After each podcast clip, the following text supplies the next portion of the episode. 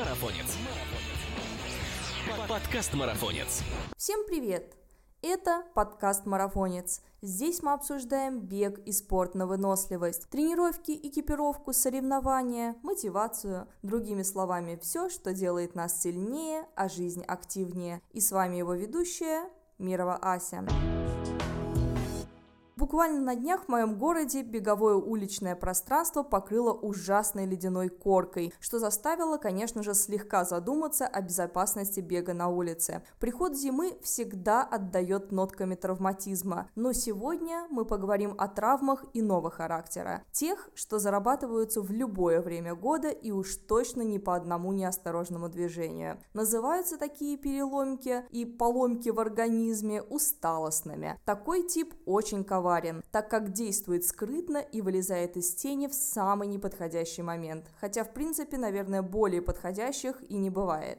Но так ли уж скрытно и бессимптомно это все дело проходит? О том, что приводит к усталостным травмам и как все это предотвратить, мы поговорим с настоящим экспертом в вопросах травматизма. В гостях Максим Алексеевич Страхов, врач-травматолог-ортопед, кандидат медицинских наук, доцент кафедры травматологии, ортопедии и военно-полевой хирургии Института имени Пирогова. Максим Алексеевич, здравствуйте. Добрый день в самом слове «усталостный» заключен, мне кажется, весь смысл возникновения подобных накопленных болячек. А под таким негативным инвестированием в здоровье, как мне известно, скрывается игнорируемая перетренированность. Давайте вообще разъясним сначала нашим атлетам, что такое перетренированность в беге и чем грозят избыточные физические нагрузки. Да, когда mm-hmm. речь идет о перетренированности, о синдроме перетренированности, то чаще всего это связано с нарушением тренировочного режима. И для разных категорий наших пациентов, которые у нас бывают, это немножко разные понятия. Вот если мы возьмем, например, обычного человека в жизни, который там с утра пошел на пробежку или вечером пошел на пробежку, или это занимается каким-то еще видом спорта, нужно понимать, что перетренированность и э, проблемы, они возникнут только тогда, когда человек даст э, нагрузку на ровном месте, тогда, когда он не проведет себе разминку, когда он подготовится к этим нагрузкам, особенно если эти нагрузки касаются какого-то ускорения. Ну, то есть, например, выйти на пробежку и там пробежаться немного и тут же дать ускорение. Разминка, она заключается в том, что необходимо организм подготовить к таким каким-то резким движениям, и вот а зачастую забываем это сделать э, тогда, когда мы хотим э, давать себе какую-то нагрузку, вот, а иногда делаем в недостаточном объеме. Другое дело профессиональные атлеты, которые дают, которые идут на фоне больших нагрузок каждый день, которые посвятили свою жизнь профессиональному спорту. Для них проблема перетренированности связана в балансе, который у них существует между их специфическим видом спорта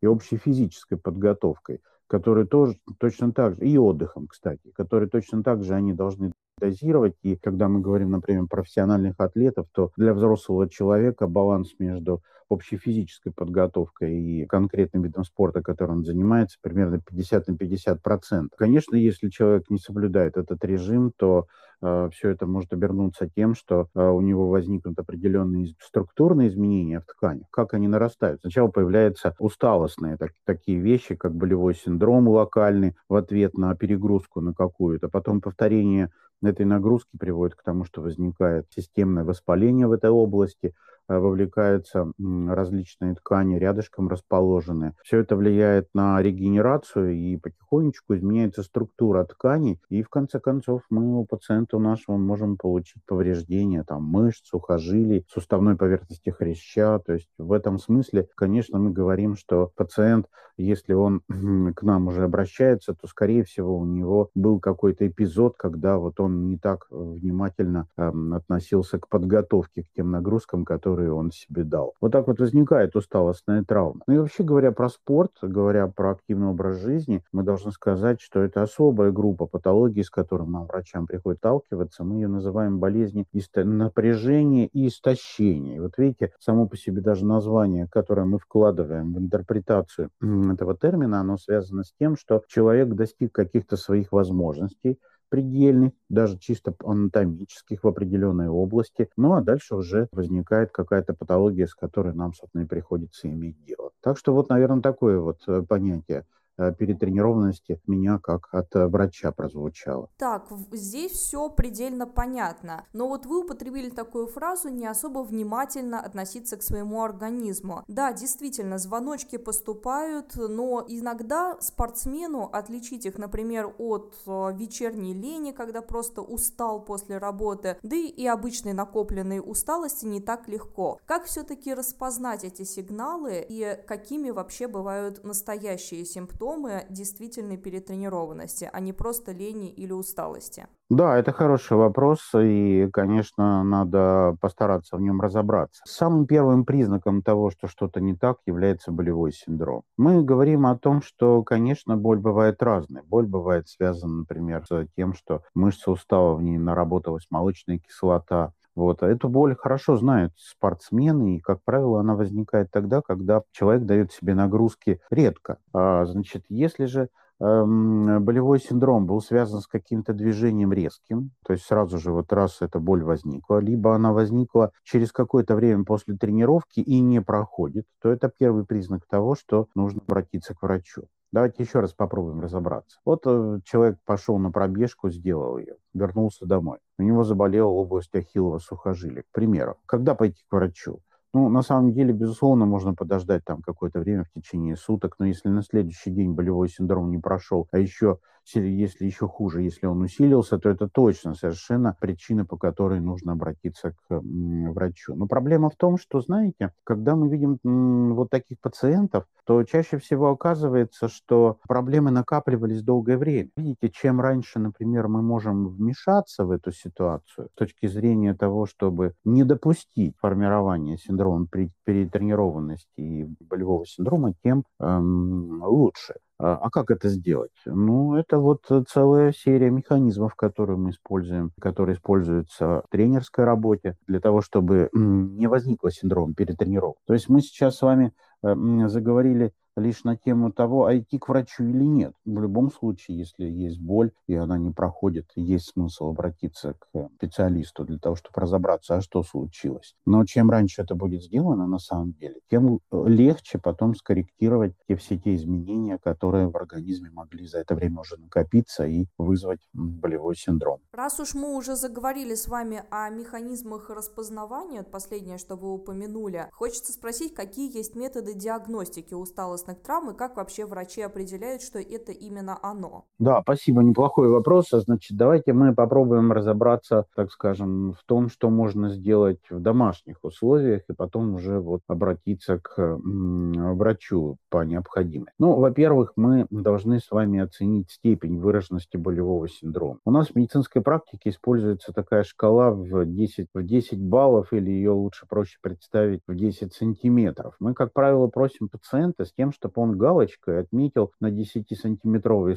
шкале выраженность болевого синдрома. Что делают наши пациенты? Отмечают. Вот если мы видим, что выраженность болевого синдрома меньше 2 сантиметров, то есть меньше 2 баллов, в этом случае мы считаем, что это не выраженный болевой. Как только он выходит, заходит за 2 сантиметра, то в этом случае мы говорим о том, что это повод однозначно общаться с медиком, общаться с врачом. Ну, это такой э, как бы тест на то, а какая, насколько сильная у вас боль. Но проблема-то в том, что вы сами должны должны проанализировать, а что было, какие были ситуации в занятиях э, спортом, которые могли привести к тому, что э, возник болевой синдром. Ну, как это может выглядеть? Ну, например, это может быть выглядеть так, что были какие-то э, силовые нагрузки, например, на тренажере перед тем, как человек пошел сделать пробежку или просто он занимается в спортзале. И вот на определенных весах, на определенных, так скажем, на определенных э, упражнениях, на определенных движениях почувствовал человек дискомфорт. Это уже уже повод для того, чтобы задуматься, а все ли правильно я делаю, да, потому что боль это всегда как бы вот э, такой как бы звоночек для человека, это сигнальный, так скажем, вот такой вот маркер, который говорит о том, что да, там что-то не так, и понятие дискомфорта и болевого синдрома, они очень связаны, потому что вначале, как правило, человек испытывает все-таки э, какие-то элементы дискомфорта, которые выражаются в том, что ему некомфортно сидеть, ему некомфортно двигаться, ему некомфортно прыгать, ему некомфортно бежать, да, то есть э, ощущение вот этого дискомфорта, это, наверное, какой-то перед болью, да, то, что возникает, то, что возникает в качестве какого-то фактора такого, который настораживает, должен насторожить человека и сказать, что-то у тебя в организме, наверное, не так. Ну, а если вот все-таки болевой синдром, если он еще и выраженный, то вот вперед к врачу. Конечно, у нас есть специальные свои тесты, которыми мы пользуемся. Их много очень раз. Во-первых, эти тесты, они чисто медицинские, и мы ими для того, чтобы овладеть ими, мы несколько лет учимся. Для того, чтобы понимать, что именно проверить в данной конкретной локализации и определить, где именно проблема и как она, в чем она выражается. Ну и в том случае, если возникают какие-то подозрения при клиническом осмотре, то мы используем дополнительные методы диагностики, назначаем, например, рентген, назначаем ультрасонографию эм, УЗИ ультразвуковое исследование, либо такие исследования более, более дорогие, как МРТ, как э, компьютерная томография. Иногда возникает вопрос, вот у меня заболело, а стоит ли сразу же идти и сделать МРТ? А, значит, э, знаете, коллеги, э, дело в том, что когда мы говорим о стоимости этих исследований, они не дешевые. А алгоритм должен быть, наверное, такой. Доктор смотрит, и он должен рекомендовать такое исследование. Причем часто очень бывает, что нужно уточнить, что именно нужно посмотреть посмотреть специалистам при этом исследовании. Поэтому все же э, правильнее, когда человек обращается к врачу, получает первичную консультацию, а потом идет и делает уже более дорогое исследование. Хотя вот для многих, э, значит, часто бывает это не проблема, значит, сделать, оплатить какое-то дорогое исследование или там воспользоваться страховой компанией. Но в любом случае существует определенный алгоритм, по которому мы тоже проводим диагностические мероприятия. У нас, кстати, есть еще синдром общий перетренирован. Это тогда, когда весь организм находится в стрессе, когда человека в результате очень больших нагрузок возникает эм, дисбаланс на уровне обмена веществ. Вот для его выявления мы используем специальные м, такие у нас есть э, такое специальное оборудование нагрузочное, которое позволяет протестировать человека. Ну, как примерно велотренажер с кардио, с э, кардиоанализатором, только а, более качественно, потому что он нам помогает посмотреть, что происходит с обменом веществ в этот момент у человека, делать определенные анализы и понять, э, находится он как раз в этом периоде перетренированности общий или он э, компенсировал. А, это тоже очень важный такой сегмент. Этим больше занимаются не врачи-травматологи, ортопеды, как я, а спортивные врачи, наши коллеги, которые тоже специально этому много лет учатся, чтобы разбираться в, как раз вот в этой вот в том числе и усталостной травмы. Приятно слышать, что медицина сейчас позволяет распознать а, буквально все без а, ущерба, каких-то недо, недочетов, но что делать самому спортсмену? Вот, допустим, я, будучи спортсменом, тренирующимся на выносливость, начала уже не на шутку настораживаться, замечать вот все эти звоночки. После нашего подкаста уже проанализировав и поняв, что это такое, могу ли я компенсировать вот эту накопленную перетренированность отдыхом? А если могу, то как определить его длительность? Да, это тоже очень хороший вопрос, потому что мы здесь говорим о неком балансе между нагрузками и отдыхом. И, безусловно, этот баланс должен быть. Как это выглядит для обычных людей? А, это смена, смена вида спорта, это смена физических нагрузок, это смена вида деятельности какого-то, значит, вот. Вы знаете, мы когда, вот, например, работаем с подростками или с детишками, один из основных вопросов, который я задаю родителям, а как ребенок у вас отдыхает? Это просто вот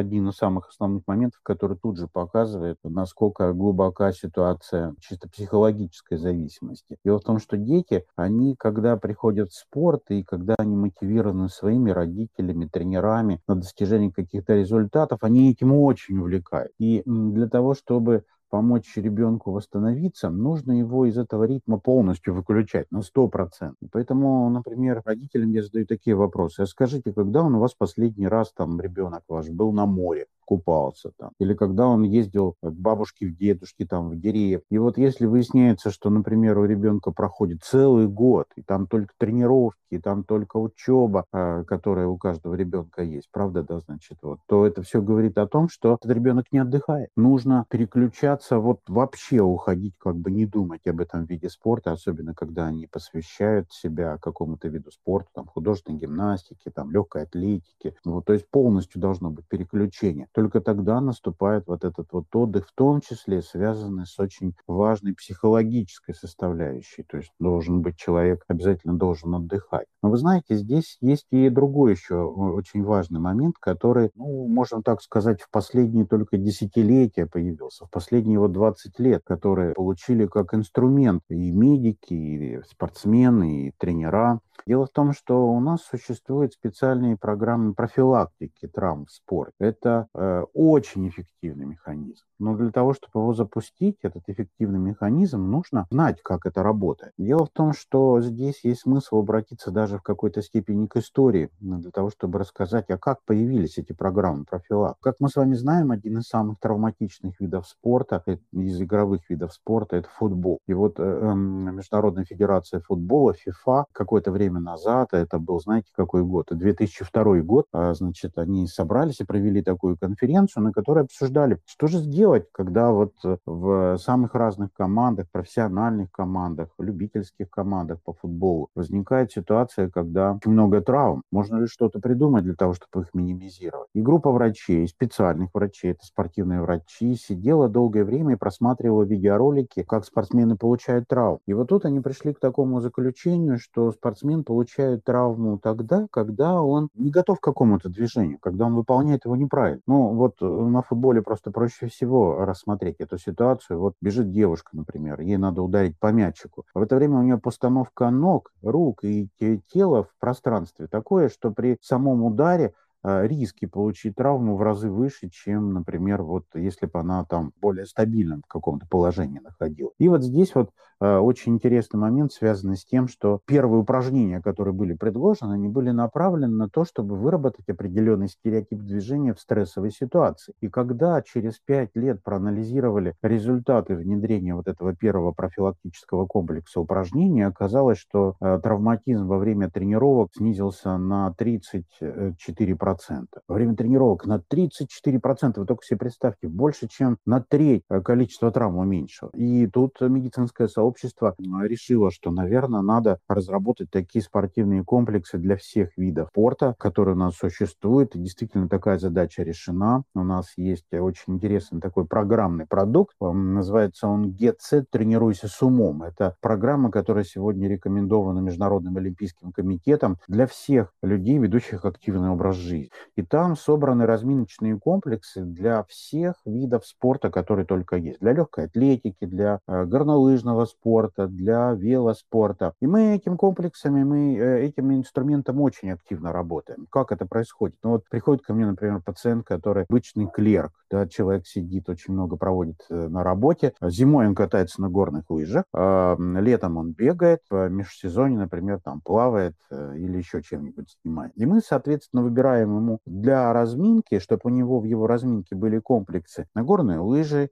на легкую атлетику, на плавание. Значит, ну, берем тот уровень, который соответствует любительскому, потому что там есть профессиональный еще уровень, это разные совершенно упражнения. Вот. И э, далее человек внедряет в свою повседневную разминку, повседневную жизнь вот этот вот разминочный комплекс, и таким образом за счет ежедневных вот этих вот занятий, повторяющихся, формирует у себя определенный стереотип поведения в стрессовой какой-то ситуации, что позволяет очень сильно сократить количество травм при занятиях спортом, причем вот видите, любого уровня, уровня, и любительского, и профессионального. Так что это вот очень такой вот очень мощный механизм. Вместе с этим внедрением этого программного комплекса разминочного, мы, конечно, очень обращаем внимание на две составляющих, которые помогают нам реализовать вот эти вот моменты, связанные с подготовкой. Это режим. Режим, соответственно, должен быть связан с отдыхом и нагрузками, ну и в том числе, если возникает какая-то проблема с этим сегментом, где возникла проблема. И питание. Это еще один очень важный момент, который вот э, вместе с э, режимом нагрузок и физическими упражнениями включается точно так же вот в один из механизмов профилактики травм и обеспечения безопасности. А на что обращать внимание? Ну, много разных моментов. Понятие правильного питания– это очень широкое такое вот, э, широкий такой термин, конечно, э, который тоже нуждается вот в какой-то детализации. Да, и снова ваши слова подтверждают то, что все сводится к технике и к разумной подготовке вообще к тому или иному старту, да просто даже к любительскому спорту. И, Максим Алексеевич, все бы было хорошо, если бы все травмы выявлялись вот на этапе перед их уже возникновением, когда они начинают уже беспокоить человека. Но не всегда профилактика удается, и если профилактику уже профукали, то речь идет о реабилитации. Здесь хочется поговорить, вот какие физические упражнения и вообще средства нужно выполнять во время реабилитации, чтобы погасить то накопленное спортсменом, что уже существует. Смотрите, когда мы э, говорим о том, что проблема уже существует, то нужно очень хорошо понимать, что в этом случае э, работает уже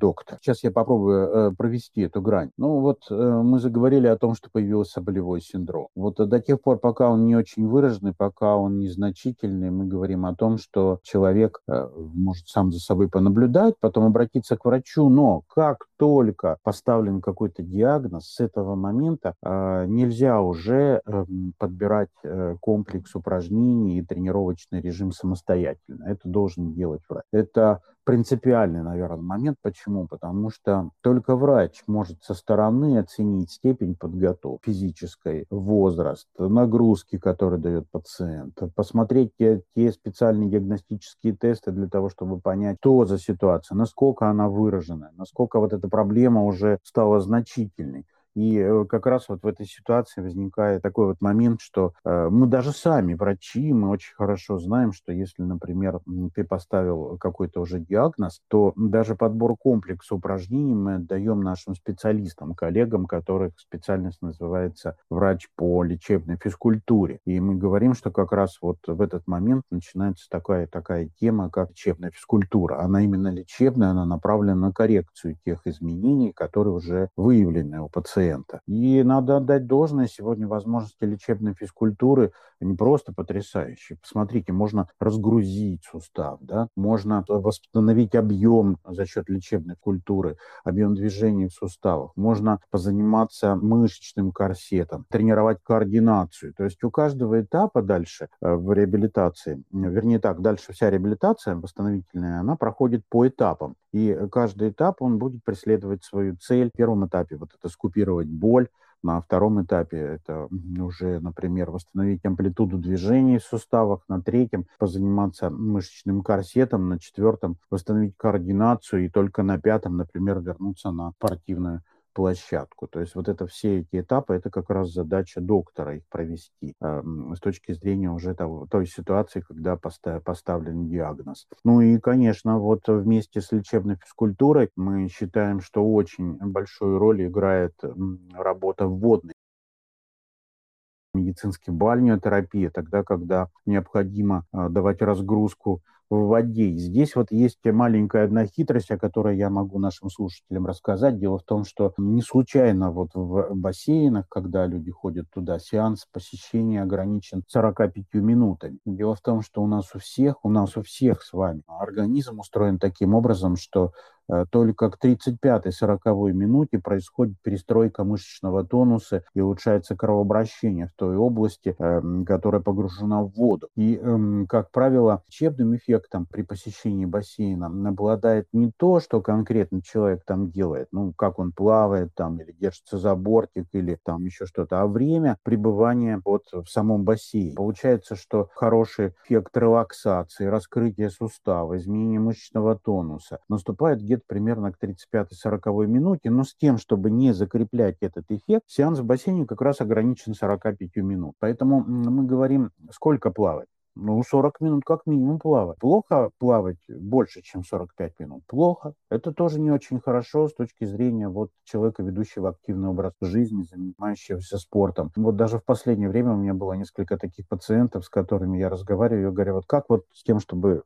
с бассейном. Ну, там женщина одна говорит, да, у меня свой бассейн там в коттедже, я живу, значит, вот мы там с мужем плаваем. Но она заходит в бассейн и не вылазит из воды в течение двух часов. Знаете, когда э, человек допустил такую ситуацию за час, например, то для того, чтобы выйти из бассейна на фоне ослабленного мышечного корсета, нужно надевать наружный корсет, например, на позвоночник, надевать ортез жесткий на коленный сустав, на бедро, из-за того, что мы ослабили мышечный корсет. Поэтому для нас вот здесь принципиальным моментом является то, что у нас есть лечебная процедура бальнеотерапии, в которой мы как раз реализуем через посещение бассейна, но при этом мы очень хорошо должны понимать, что лечебный эффект каждой процедуры в определенной дозе. На этом строится вообще вся медицина. Как только ты э, эту дозу будешь увеличивать, то возможны какие-то побочные отрицательные влияния, которые могут усугублять состояние той пораженной области, в которой возникло воспаление. Как хорошо, что вы рассказали про бассейн, а то я так часто сетую на то, что меня на 45-й секунде выгоняют, а хочется там еще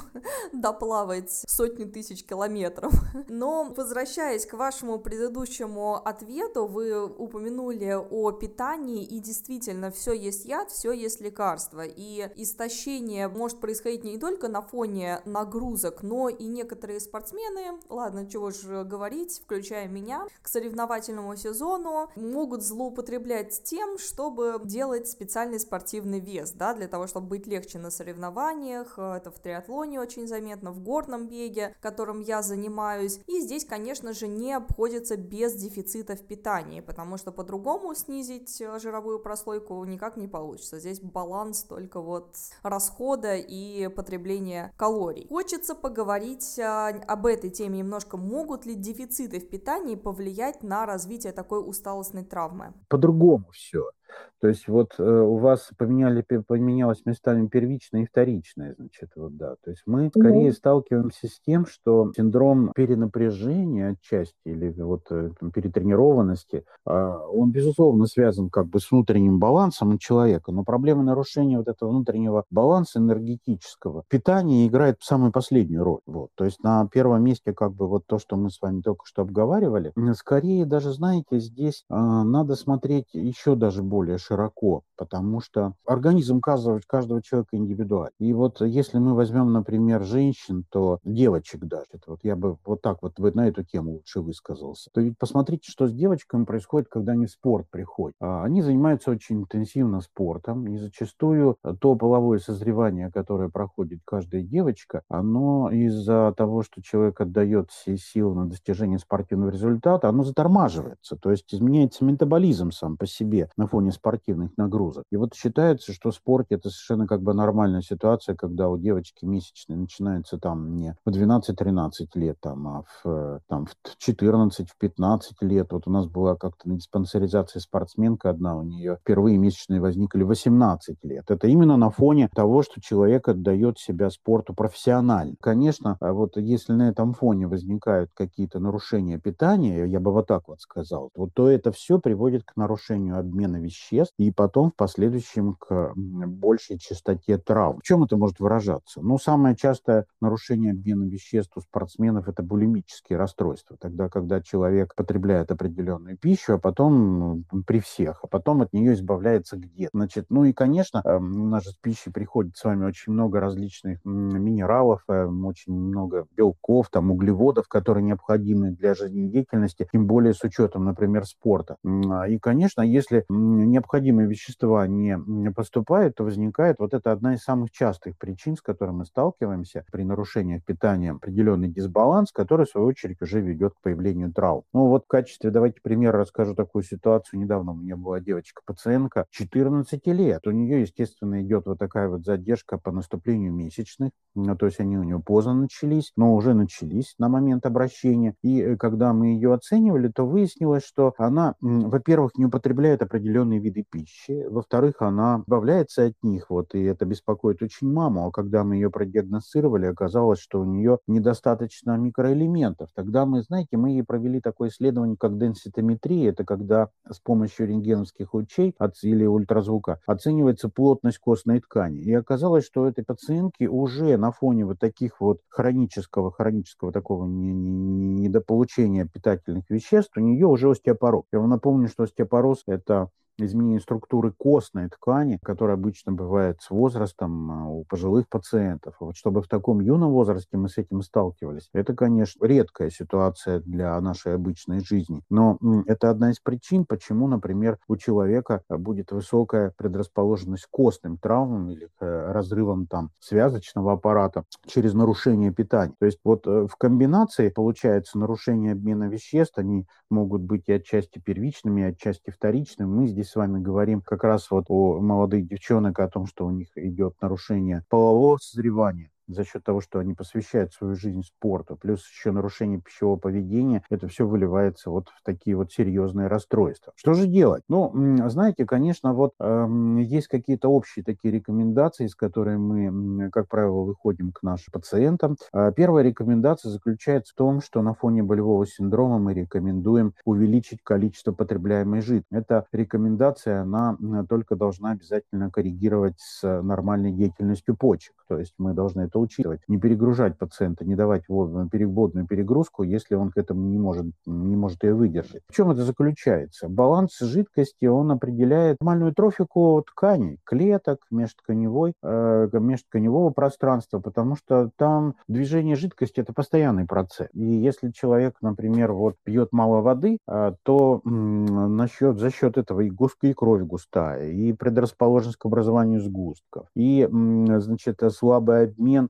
и те многие, скажем, назовем их гормонами, которые обеспечивают болевой синдром, они просто застаиваются, задерживаются в тканях, не вымываются оттуда, то приводит к очень выраженному усилению. Как же мы рассчитываем баланс жидкости? Ну, обычно есть специальные схемы там в миллиграммах на вес, но каждый раз считать для человека. В среднем мы знаем примерно а, объем жидкости, который нужно, чтобы потреблял человек по весу. Ну, если возьмем мы, например, весом человека в там, 50-70 килограмм, то, как правило, это где-то около полутора литров чистой жидкости на сутки. Больше 70 и где-то до 90, значит, там 2 литра. Вот более 90 килограмм это 2-2,5 литра. Ну, а если там человек весит 110 там и больше, то там уже рекомендуется максимальный объем 2,5 однозначно выдерживать. Ну и мы, как правило, еще говорим, что если в этот день есть тренировка, то нужно где-то пол-литра еще добавлять воды, значит, за счет того, что включаются другие механизмы расхода и потеря жидкости, такие, например, как потоотделение, да, то есть не только с мочой, но и с потом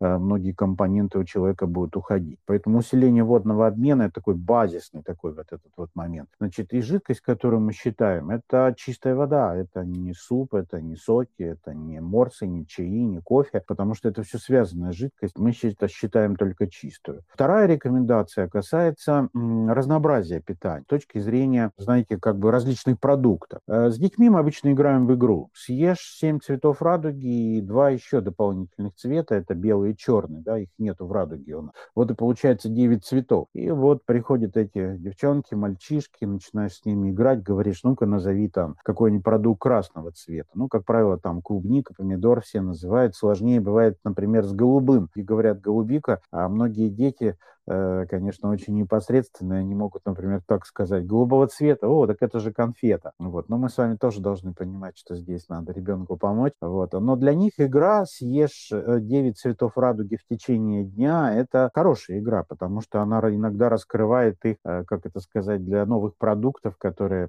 раньше, например, не ел ребенок, а тут раз и начал потреблять. Вот, да. Ну и третий момент очень важный, значит, это потребление специфических веществ, потребление специфических специфического, так скажем, питания, которое способствует э, восстановлению этого дефицита который возникает э, у человека на фоне занятий спортом, на фоне, так скажем, вот, э, тренировок. Это различные, э, так скажем, компоненты питания, которые вводят, как правило, себе пациенты для того, чтобы обеспечить хорошую трофику сустава, суставной поверхности хряща, синовиальной жидкости, которая находится в суставе, оболочек, которые есть у сустава, сухожилий, мышц. То есть это те вещества, которые помогают поддерживать этот баланс. Но речь идет не о спортивном питании скорее, значит, вот, а о тех продуктах питания, которые сегодня ну, наработали какую-то базу доказательств вот, с точки зрения эффективности у человека, например, содержащие хондротин, сульфат, глюкозамин. Вот э, это очень важный такой вот компонент, оказывается, питания.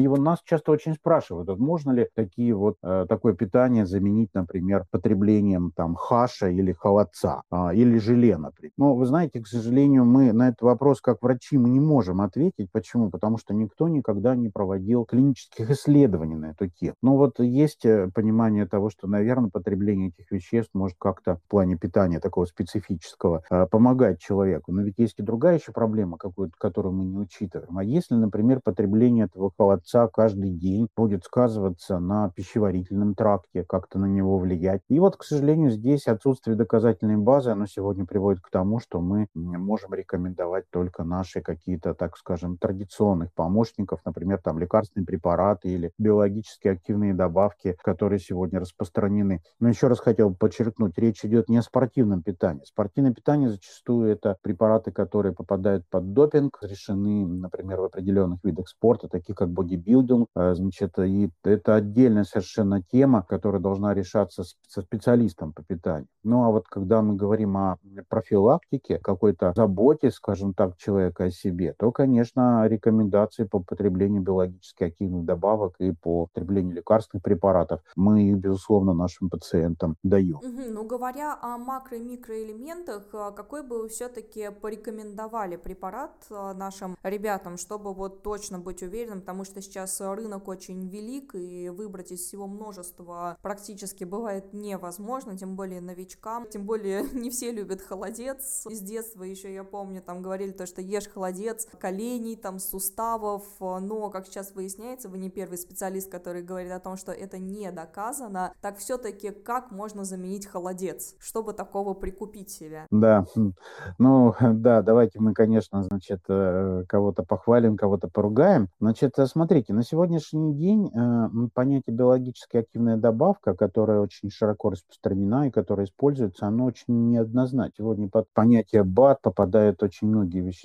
которые мы видим и в лекарствах, и в биологически активных добавках. И вот сегодня, пожалуй, наше настроение медиков, оно связано с тем, что мы стараемся в большей степени доверять, доверять тем препаратам, которые сформировали какую-то доказательную базу. И вот тогда, когда мы, например, говорим о биологически активных добавках, то можно, например, похвалить было бы такую биологически активную добавку, как флексинова. Флексинова называется эта добавка. Это таблетированный препарат. А он в себя включает э, хондротин сульфат, э, глюкозаминосульфат. Это основные компоненты, которые формируют э, первичный субстрат хряща. А, Причем вот для этого конкретного препарата их получают из раков, глюкозаминосульфат получает, и хондротин сульфат из акулы. Считается, что это один, одни из самых наиболее качественных вот этих вот соединений с точки зрения именно откуда их получили, потому что можно еще из животных получать. Но вот эти вот акульи и ракообразные, они считаются ну, более, так скажем, э, близкие к человеку по своей структуре, э,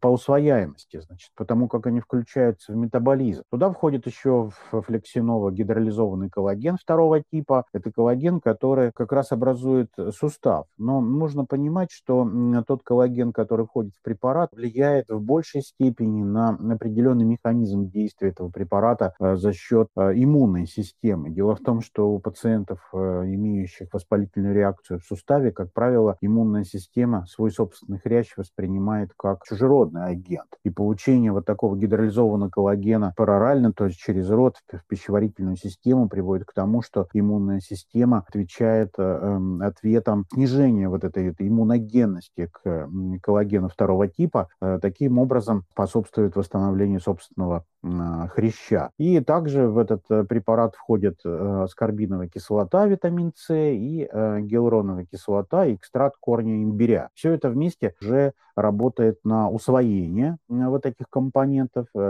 коллагена, хондротин сульфата, глюкозамина, способствует транспорту. Ну а экстракт корня имбиря является биологическим стимулятором, общепризнанным, который точно так же мы очень часто используем в нашей клинической практике. Так что вот можно было бы порекомендовать э, флексинол. Еда это, конечно же, всегда приятно, особенно когда она теперь после этого подкаста, думаю, будет э, более насыщена у людей э, разными разными полезными элементами, нужными особенно спортсмену, но еще период реабилитации все-таки сулит не очень приятными вещами, и часто это вопрос мотивации возвращения обратно в спорт, да и вообще психологически здесь а, момент того, что человек привык уже, буквально некоторые считают это образом жизни, вот приверженность тренировкам, приверженность спорту. Часто человек теряется во время вот этого периода реабилитации и просто не понимает, как ему дальше жить, что ему делать и сможет ли он в принципе вернуться в спорт. Хочется поговорить об этом психологическом моменте, как поддержать мотивацию во время реабилитации и через какое время можно рассчитывать на обратное возвращение. Ася, спасибо за хороший вопрос. Должен сказать, что когда мы говорим о проблеме возврата в спорт, то здесь есть две крайности. Я бы даже про спортсменов и про активных людей, я бы говорил даже о крайности раннего возврата, что мы чаще видим и с чем чаще стал. Дело в том, что смысл жизни, когда человека занятие спортом, то он без этого не представляет ежедневные свои дни, когда у него появились какие-то ограничения. И беда в том, что, к сожалению, мы сталкиваемся с очень большим количеством таких случаев, когда пациент дает нагрузки раньше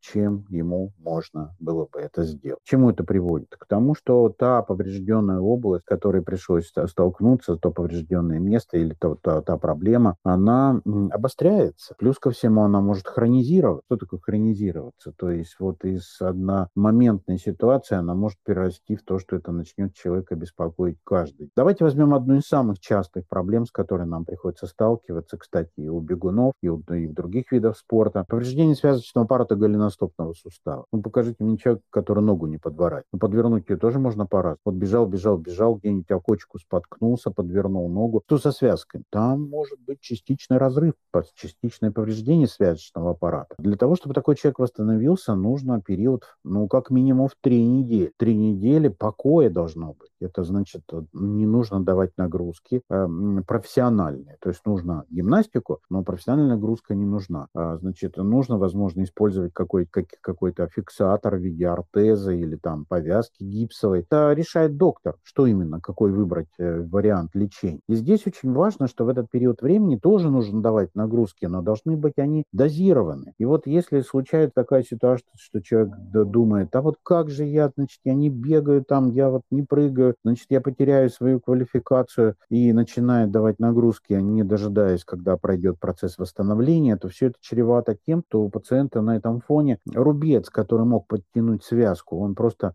не сформируется, и в этом месте будет нестабильность. А что такое нестабильность? Это вечная проблема. Дальше для того, чтобы такому человеку заниматься спортом, нужно либо делать операцию, либо носить постоянно во время занятий спортом каких-то фиксатор. Это при, какой-то фиксатор. Это при том, что, смотрите, он мог этого всего избежать, только соблюдая режим. Вот это один из таких вот моментов проблемных, с которым нам приходится сталкиваться. Другая проблема заключается в том, что человек ручки повесил, ножки повесил и сказал, о, у меня все плохо, я теперь, значит, типа того, что вот буду щадящим образом к себе относиться, и увлекся. Это, знаете, у меня вот даже есть такая одна клиническая задачка, которую мы разбираем с врачами, когда пациент-мужчина, который раньше занимался каким-то спортом, футболом, вот, а когда он стал, когда ему исполнилось там уже 50 лет, он сидит возле телевизора, смотрит теперь уже футбол и пьет пиво. Вот он здоровый образ жизни, да? Вот, вот конечно, к этому этому нельзя скатываться. Нужно все время помнить о том, что сам по себе процесс реабилитации – это большая работа. И нельзя ни, ни на секундочку останавливаться, если ты хочешь вернуться и э, продолжать на том же уровне, который у тебя был до того, как ты начал вообще спортом заниматься. Поэтому, знаете, здесь вот, наверное, в первую очередь нужно подумать о том, что для каждого человека мотивирующим фактором является что-то свое. Для кого-то это какие-то межчеловеческие отношения, для кого-то это какие-то мечты, для кого-то это какие-то